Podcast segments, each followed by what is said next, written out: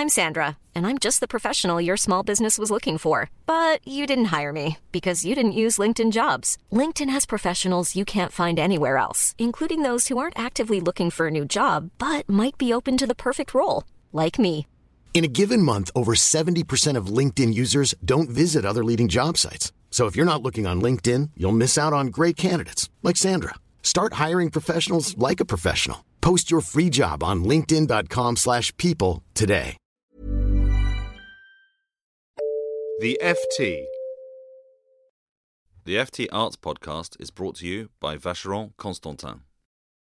This is the latest in our series Life of a Song, and I'm Jan Dalley. This week, Nessun Dorma. One of the most famous classical crossover songs, Nessun Dorma has a title that no one translates. Possibly because it's rather preposterous. No one will sleep when a tenor is belting away at full strength might well evoke the response, especially with that racket going on. From the time of Turandot's premiere at La Scala in Milan in 1926, a year and a half after the death of its composer Giacomo Puccini, the aria sung by Prince Calaf in the final act became a favourite showboating piece for tenors to perform in concert.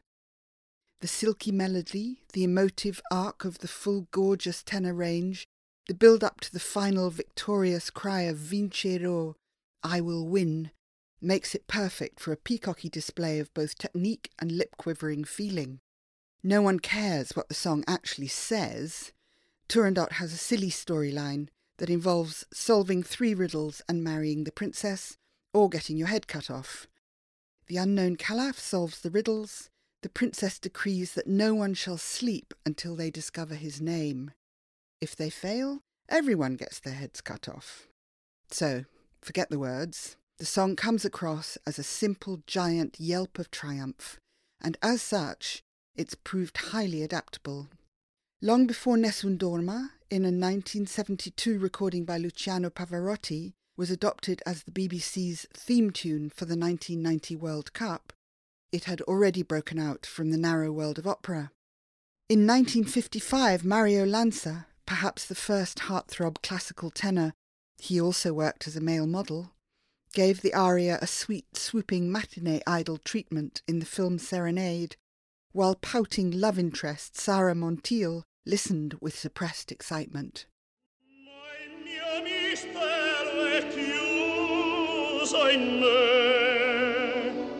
Since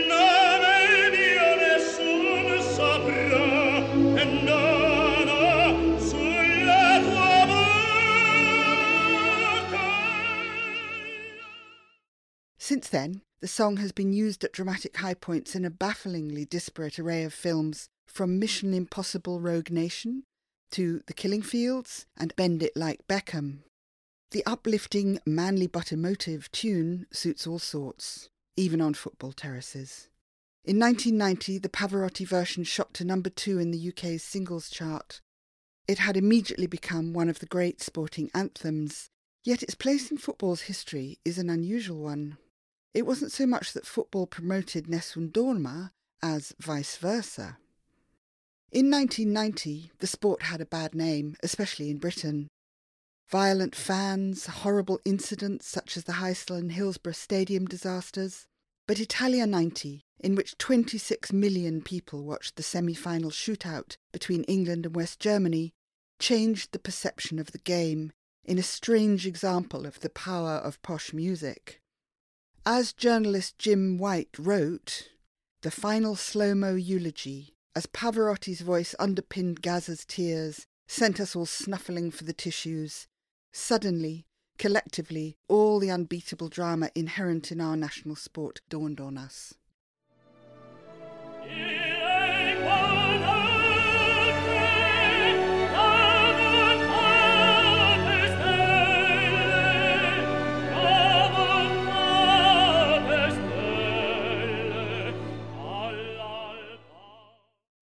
Of the dozens of covers, a few of the more surprising are Roy Orbison and Jeff Lynne's 1989 A Love So Beautiful, which lifts the tune and replaces, of course, the words.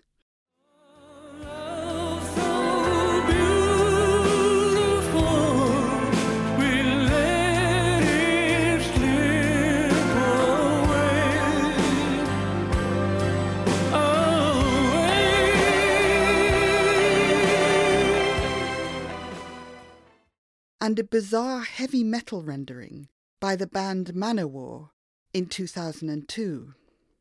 In a 2010 instrumental version by Jeff Beck, it's the guitar that sings the tune. As for Aretha Franklin, who stepped in at the 40th Grammy Awards in 1998 to sing the song as cover for her friend Pavarotti's Sore Throat, that one is best described as soul funk improv.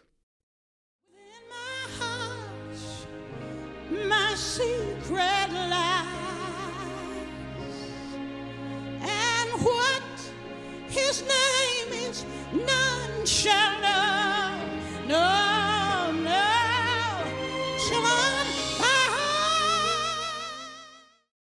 And just as O Sole Mio became associated with a type of ice cream, so Nessun Dorma was used in 2009 to advertise Lavazza coffee in a version by Antony Hegarty of Antony and the Johnsons, who produced spine tingling top notes.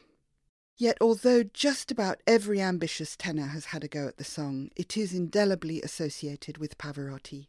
When he and Placido Domingo teamed up with Jose Carreras to form the Three Tenors Act, Nessun Dorma became their staple sung almost competitively in a mega decibel finale, and on the triple platinum The Three Tenors in Concert, still the best selling classical album ever.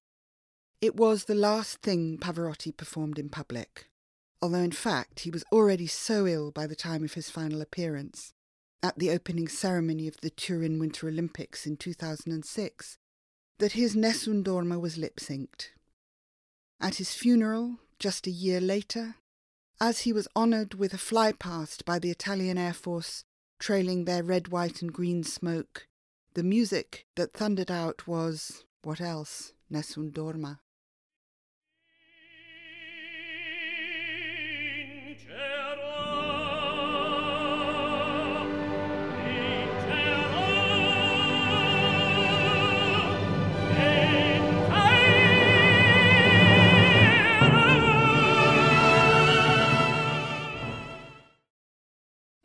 For more downloads, go to ft.com forward slash podcasts.